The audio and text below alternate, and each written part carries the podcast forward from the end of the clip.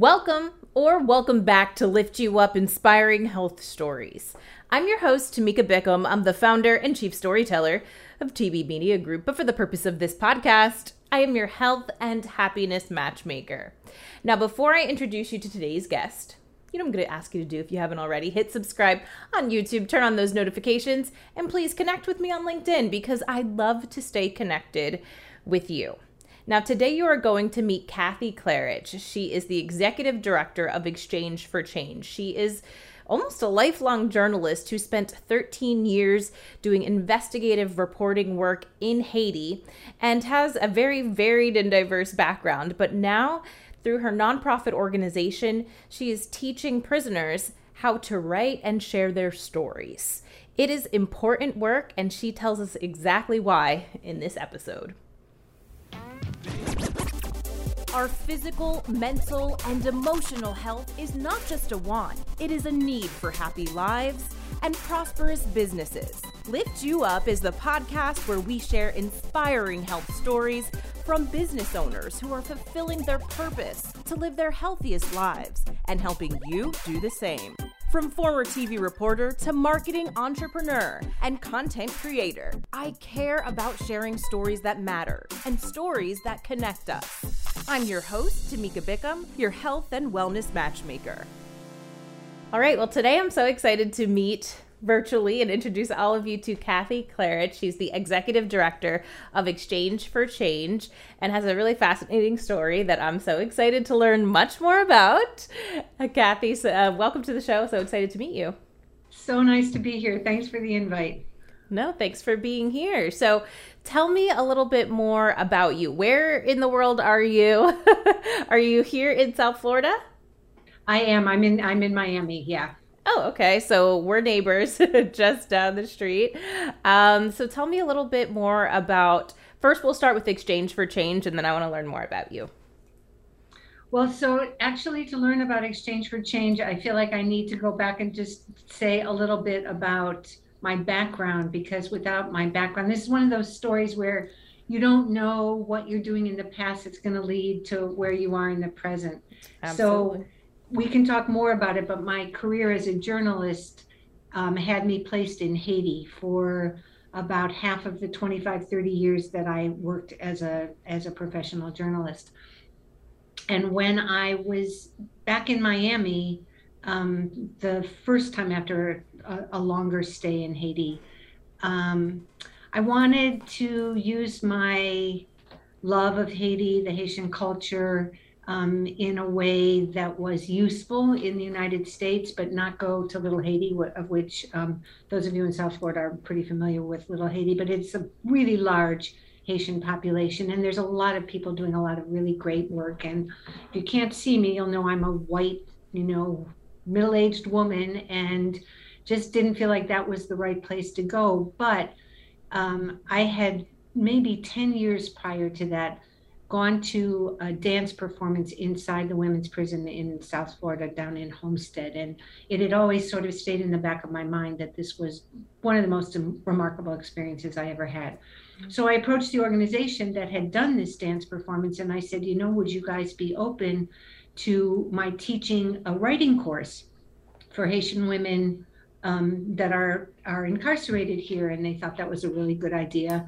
And it turned out that not enough Haitian women signed up for the class, and so I said, okay, well, I'll just start teaching writing, and that I mean, we can jump, you know, much forward, but that's actually how I got involved in in the work that I'm doing now.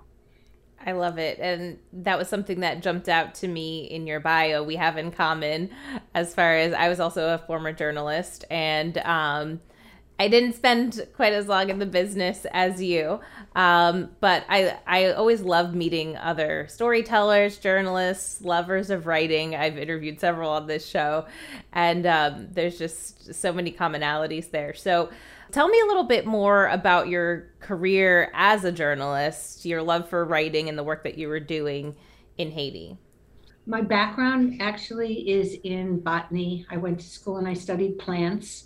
Um, and then I, I that was in um, that was the University of Michigan.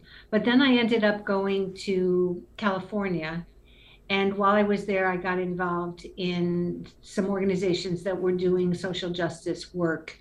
And through that, I um, ended up opening a handicraft store for a nonprofit that was buying handicrafts directly from the people who were producing it. So it was it was this way of what is now known as fair trade, but back then was um, I'm really old, so it was you know long before it started to be kind of a more more commonly known thing.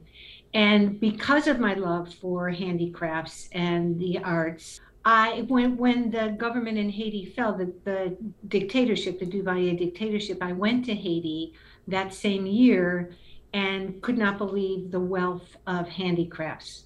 And it made perfect sense to start to buy the handicrafts for the store that I had in San Francisco. So I actually went to Haiti. I took a leave from running the store. I went to Haiti for what I thought would be three months to buy handicrafts to go and explore the various artists and, and um, grassroots groups that were making handicrafts so that I could carry them in the store and within a week of getting there, the government fell, and there was uh, one coup after another. And so I had I had a decision to make. I could either come back home, or I could stay and try and figure out what to do. And so I stayed, and then I actually didn't come back for about ten years. So that's how I ended up becoming a journalist. Did you know you were going to stay that long? No, I I know. I mean, of course, I didn't even know if I could make it from one day to the next. Because if anybody's ever been in that kind of situation, you know, it's very, um, it's traumatic, and there's a lot of upheaval. And I didn't speak the language, and I thought I was going to be tooling around the countryside, you know, talking to peasants and finding out about their handicrafts. And instead, I was watching um, the collapse of the government and everything else that was happening in the capital. And I feel really fortunate because I've always had a curious mind. I had really good contacts, and someone said, You're right there. Like, tell us what's happening. And so they connected me with someone from the San Francisco Chronicle, and I got my first piece published there. And then I was on the ground, right? I was there at the right time in the right place.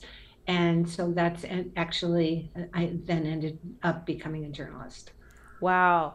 I love that you said I always had a curious mind. That's a, always what uh, one of my journalism mentors told me. Like, you have to just have this love um, for curiosity at, at all times and be willing to ask the questions and wonder. So um, you clearly had that because you were inspired to stay. You know, uh, I, I, I have to tell you, Tamika, there are two two i mean i owe a lot to the way that i was raised but i really my mom has passed but i really want to give her credit because she said after the government fell you know and i called her and i said i don't know what to do because i've rented out my house and you know somebody's taking over the store for for three months so what do i do? And she said well you have two choices.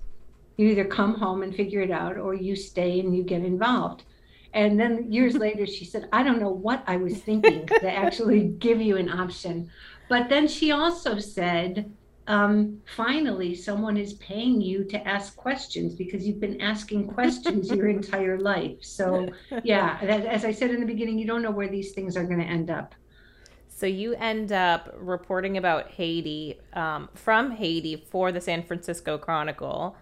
Um, and how long did you do that for? What was that transition into journalism like for you? Well, I ended up staying, I mean, not continuously, because um, I ended up having a child and coming back to the States, but I stayed for 10 years. Um, mm-hmm. so I really built a career as a print journalist mostly, but I did do radio and I did work for television. So I, I did all three. Um, and, you know, the first year or two was just figuring it out, uh, learning the language, trying to figure out what a journalist does and how they do it. And my main gig was the uh, sorry the Christian Science Monitor, and I had an amazing woman, Faye Bowers. Shout out to Faye Bowers. Uh, who held my hand and walked me through, and I credit her a lot to the journalist that I became. After 10 years, did you move back to San Francisco? You're like, I'm just gonna throw you for a loop throughout this entire story. There's a lot of stories here. so in in the middle of all of this, I ended up having um, having a child with a, a Haitian man that I ended up marrying, And so I was raising my son. Um, at this point, this was now we're in 1998. Um, and I was working actually at this point now for a television crew for Dateline NBC. They'd come down to do a report. And we got held up at gunpoint um, with all of our equipment, and I the situation was really dicey. But this had been the third time that I was held up at gunpoint, and I was raising my son, obviously, and my stepdaughter. And I was, um, I'm, I'm very embarrassed about the way I reacted. I was naively cavalier when someone pulled the gun on me because I didn't actually think it was someone who was going to hold us up. I thought it was someone who wanted to get money from us. And when I realized, because I pushed his hand away and I kind of cursed at him, but then when he drove away with the car and all the equipment for the Dateline crew and left us standing on the side of the road, I thought, oh, all right, this is a sign. It's, t- it's time to leave. So I did not go back to San Francisco. Only within two weeks, I packed up my stuff and came to Miami because it was the closest port of entry. Okay. Three times that had happened to you. I mean, can you give me a little more context around that? Um, some of it was political and some of it was social. Um, the okay. the unrest and as a reporter, there were times when I was caught in that situation, and then there were times just as you know, someone who lived there with her husband and her kids and had friends and went out and did normal things that normal people do. So, yeah, I mean, you know, you just sort of lived trying to be street smart. And when I stopped being street smart, that was when it was time to go. I, have to know what happened next. well, then, then things calmed down, right? I came with okay. my son and my husband and my stepdaughter, and said I was done. I wasn't going back to Haiti. That was it. But of course, you know, all good intent. What's the road to, is paved with good intentions. I ended up going back and reporting from time to time, but I actually stayed in Miami working as a um, as a reporter here. And then in 2009 is when I decided that I needed to sort of reignite my love of Haiti, and that's when I went to the prison. So I started teaching in the prison in 2009, but then in January of 2010, the first big earthquake happened. And yes. so I immediately got pulled back down um, with ABC the day after the earthquake and ended up staying um, again for three more years. Wow. Did, I mean, how did you feel at that point, knowing, you know, in the way that you left, um, that you were going back and for an extended period of time? Well, I, I, to be honest, when I went down with ABC, I had no idea for how long it would be. I mean, I packed. I was actually in in Boston. I flew to Miami. They picked me up. I flew in in um, you know a small plane with some of the major reporters from NBC at the time or ABC. We didn't even know if we could land, right? Because it's just 24 hours after the earthquake. So I really had um, a small suitcase and that first trip, I stayed 10 days. Then I came back, got a camera for them, got some training, and went back and worked for them for another six months. And then I got a fellowship um, to train Haitian journalists in investigative reporting. So that's what kept me there for a longer period of time. And I have not been back to Haiti since. It's um, been nine years. So, um, yeah, it's been a really long time. So tell me about the transition into, you know, as executive director as it for uh, of Exchange for Change. So I think the most important thing for me when I came back after the the three years um, post earthquake was that my world had been turned upside down in a way that I still think I'm trying to process. Right, it was incredibly traumatic, so many lives lost, and as a reporter you're telling other people's stories, right? Mm-hmm. When I came back um, and went back into the prison, which I did almost immediately, the same women, the same uniforms, the same lines that they walked, the same schedule, and their lives obviously had continued uh, on what seemed to be the same plane. And I thought that's that's not true. They're not the same people. They have spent three years evolving as individuals, and we know nothing about them, and we care nothing about them because they're locked away. And that was really the motivation for me to say this is an opportunity to really get involved and let the incarcerated people in our country tell their own stories. And I think that that was the genesis of what has now come to be Exchange for Change is that my teaching one class inside the prison is my reaching what X number of students. But if we could form a nonprofit where we could get lots of people to go in and teach lots of classes and bring lots of voices out, that there is a real potential for a more systemic change. Why was that important to you? Part of it is innate or inherent. I think um, I say that I grew up in Cleveland, which, you know, literally and figuratively, I'm a native of Cleveland, Ohio. But my first real education was in Haiti, um, experiencing, living, seeing, feeling, tasting the injustices of the world, um, the mm. extremes of poverty and corruption and kindness and mm-hmm. um, resilience, which is an overused word, but in Haiti, they are indeed resilient. And then my second, like graduate school, was in prison. There has to be a way that we change the system because prison as a system is not working. And hmm. again, maybe I'll just credit it my parents. You know, they always uh, provided us opportunities to do what we want to do. And my curious mind is like, this is not right. You know, what can we do to, to change things? Hmm. I wrote that down. Prism is a microcosm of the world outside. Um, and I think I share a lot of that as a journalist. Like, I get so interested in hearing your stories because growing up, like, I loved the ABC, you know, Nightline and you know 2020 or watching NBC Dateline and like all of those shows because I, I'm so interested in like this 360 kind of storytelling that that allows me to learn and understand different perspectives um, and perspectives on things that I have never been exposed to. And I feel like that's what always drew me personally to journalism and specifically wanting to be an investigative journalist and go deeper. So it started, it sounds like it started as teaching, you teaching a writing class, like you said, that one year um, or so before you went back to Haiti for three years. You go back, you, you come back to the US and then you go back to the same prison and see the same people and is that where the it really sparked the idea for this nonprofit so that you could touch more?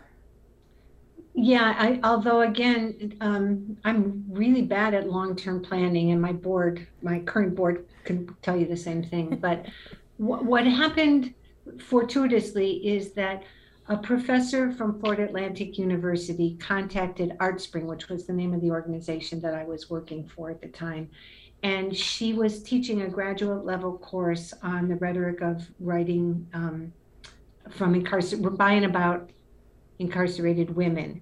And so she contacted ArtSpring and said, you know, do you guys have any writers?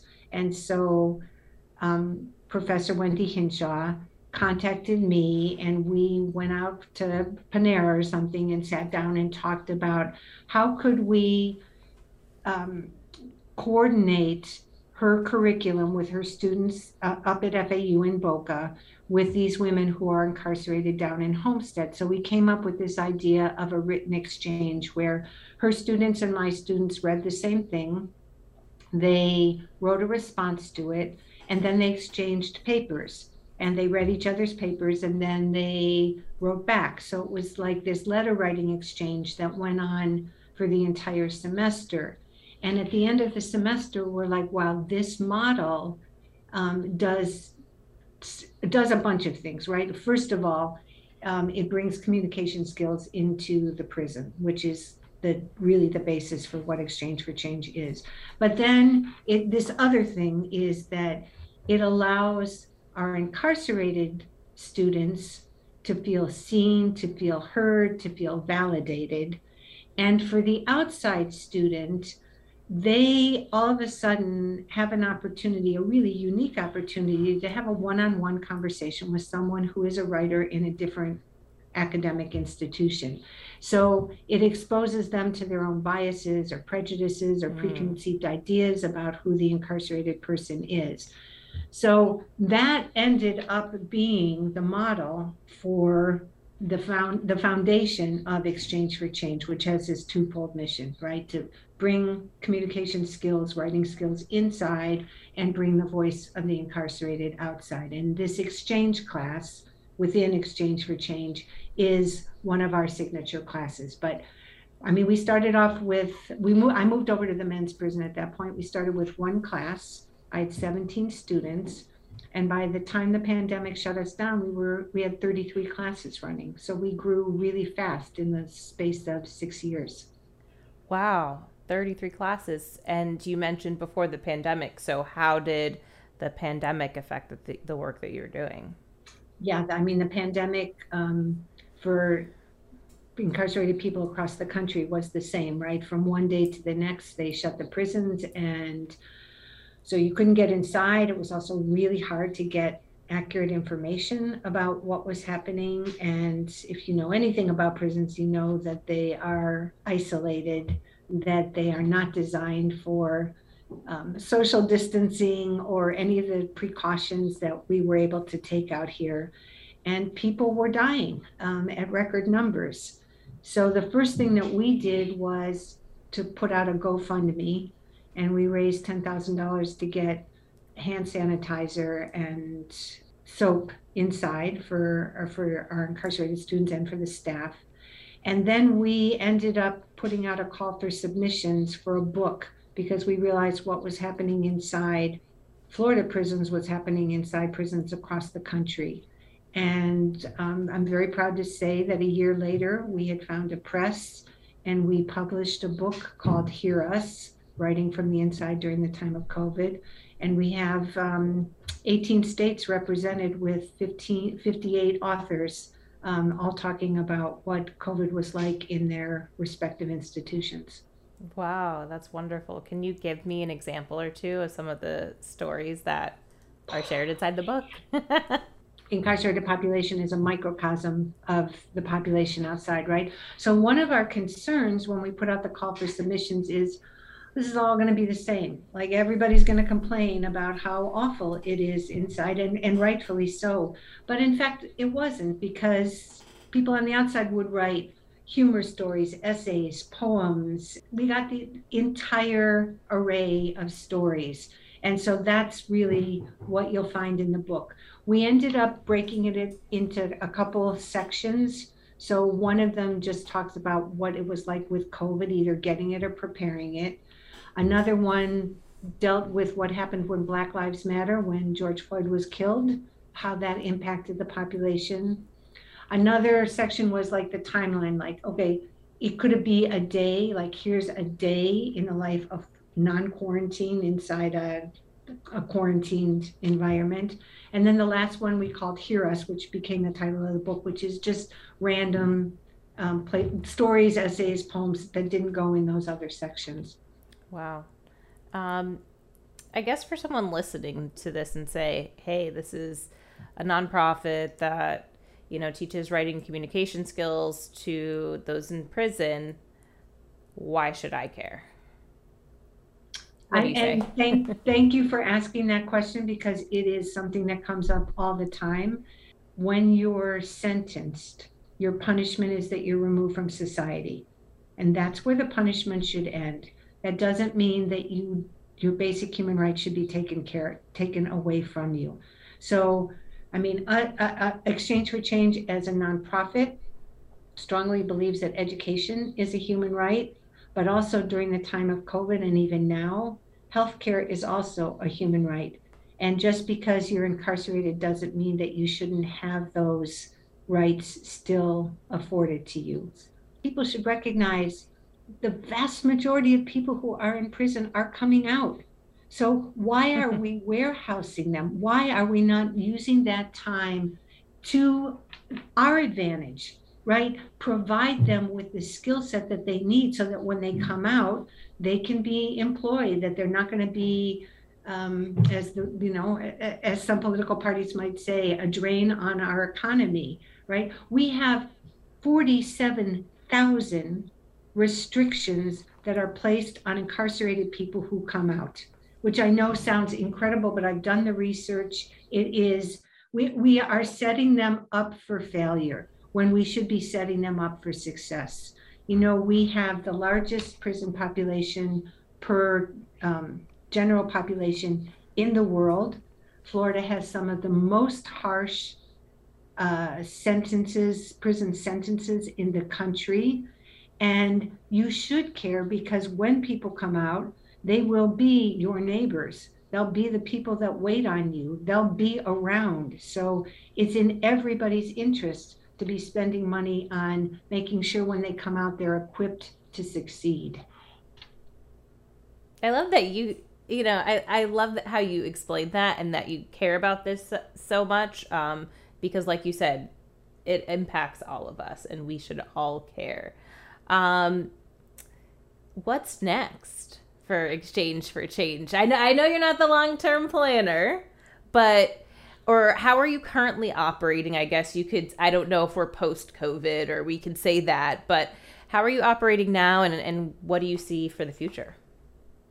So currently, we've got I, I, it's around 20 classes. Um, we're mostly based still in South Florida. We're in uh, one women's prison, one men's incentivized prison, one reentry center, one juvenile residential center, and then a prison that's about four hours away, um, where the classes are being led by one of our former students who is still incarcerated but took a lead role in um, learning how to do what we do. So, and, and that particular prison has uh, an administration that is really supportive of programs. So, We've got a couple new things that we're doing, which we hope will take off. And one of them is we just joined forces with this amazing organization in Washington, D.C., called the Frederick Douglass Project for Justice, that allows us to bring community members in once a week to sit side by side for a two hour conversation with our students. So,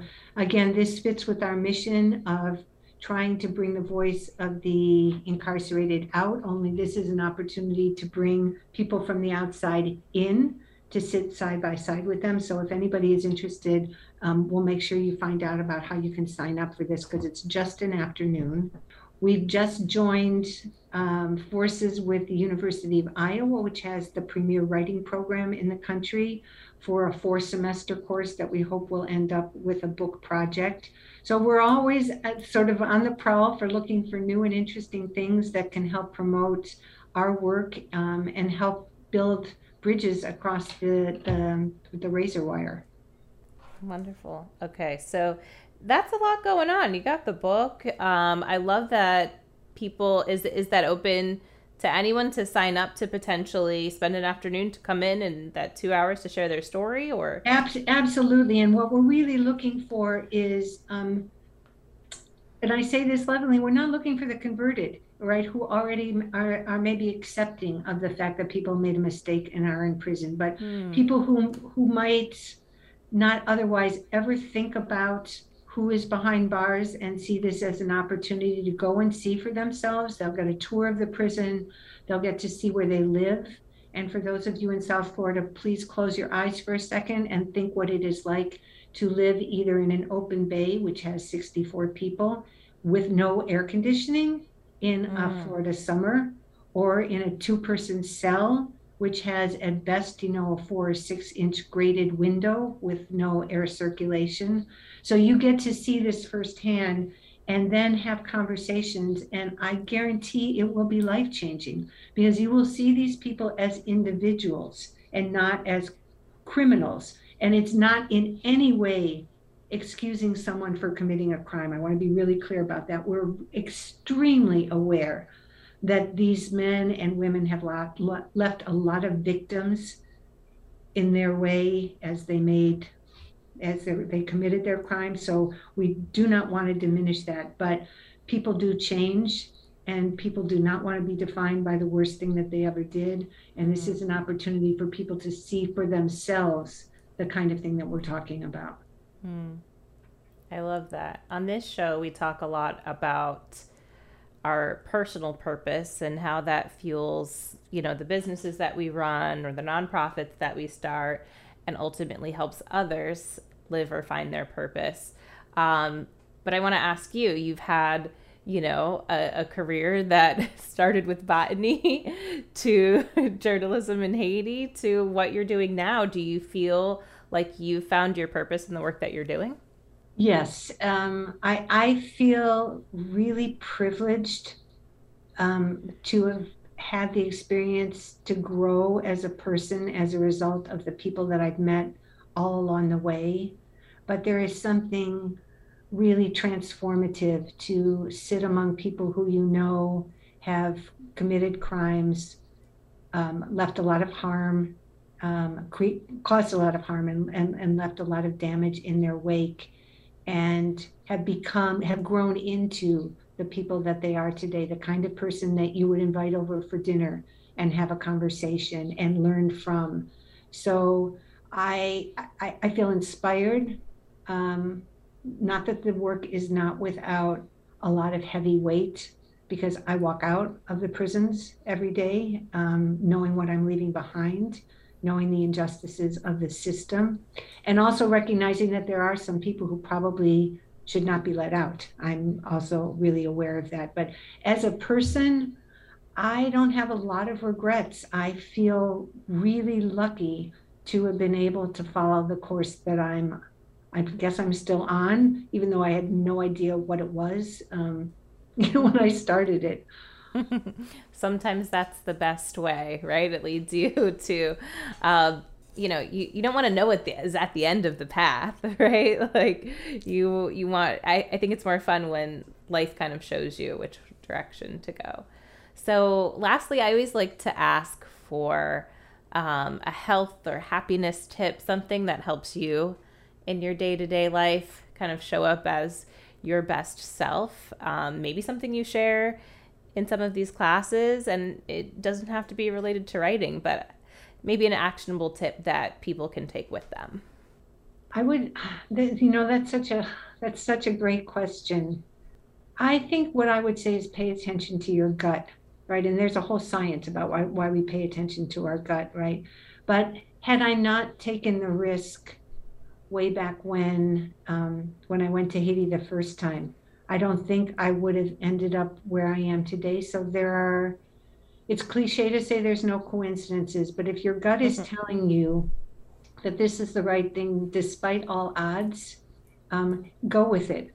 Because I think no one knows who we are better than ourselves. And despite all the second doubts that we might have, um, there's there's a reason we are where we are. I mean, what is that phrase? Where I go, there I am. Um, and that's not a bad thing, right? It, and it, you can make it even better every day um, just by a single act of kindness. I like that. Pay attention to your gut. Um, and I also really appreciate that I got the that's a great question from a journalist. So that you always actually me... you ask a lot of great questions. I think a lot. so that makes me really happy. I really appreciate that. It lets me know I'm doing my job well. So um, tell everyone how they can support you, find Exchange for Change on the website, social media. So we make sure to link to all that below. Yeah, so we, I will make sure that you get the links, but um, we're at exchangeforchange.org with hyphens in between. We have a Facebook page, we do have a Twitter, we do have an Instagram, and Paula, um, who is our social media expert, will just be horrified that I don't know them offhand, but we do have them all. Uh, we're really easy to find. Um, you shoot us an email, info at exchangeforchange.org. Call us at 305 771 3241. Uh, let us know if you want to get involved, if you want to teach, if you want to come on a prison visit, uh, you want to come to a graduation. At the end of each semester, we have graduations where you can come in and hear the performances of the people that on the pieces that they worked on each semester. So lots of ways to get you engaged. That's really wonderful. I love that. We'll make sure to link to all of it below, so don't worry for not remembering. It'll be nice and easy so people can click on that. Is there anything else that you wanted to add before we go? Yeah, I want to add one more thing. Um, I think people feel like sometimes they need to do something great. Um, and everybody has really, really busy lives. So you don't have to do anything great, but if you can vote, for example, pay attention to what the candidates have to say about criminal justice reform. Something as simple as casting a vote can make a big difference if everybody understands who it is that they're voting for and where their positions are on the things that are important to you. And then you want to get involved. There's umpteen ways to get involved, but that's a really simple first step is stay informed and use your vote. Well said. Well said. Thank you, Kathy, so much. I, I really love learning more about your story, your incredible story, and the work that you're doing with Exchange for Change. So I'm excited to share this. And thank you so, so much for taking the time to be here today. The thanks is mine, Tamika. And you're a great journalist. I loved your questions. Thank you. I love that Kathy says in this episode prison is a microcosm of the world outside. We all have a responsibility for what happens on the inside, as do those who are on the inside of prison have a responsibility for the acts that they've committed on the outside. So make sure you go ahead and learn more about this incredible nonprofit organization Exchange for Change. All of that information is below in the show notes. Support them, figure out how you can get involved, go on a prison visit, even share your story to those they work with. This is great work. I'm so excited I have shared her story and also make sure you connect with me if you haven't already. I'm all the places. I'd especially love it if you connect with me on LinkedIn, hit subscribe on YouTube, turn on those notifications because you know what? We come back each and every week with new episodes, and I'd hate for you to miss out. So until I see you back next week, because I know I'll see you then, stay happy, stay healthy.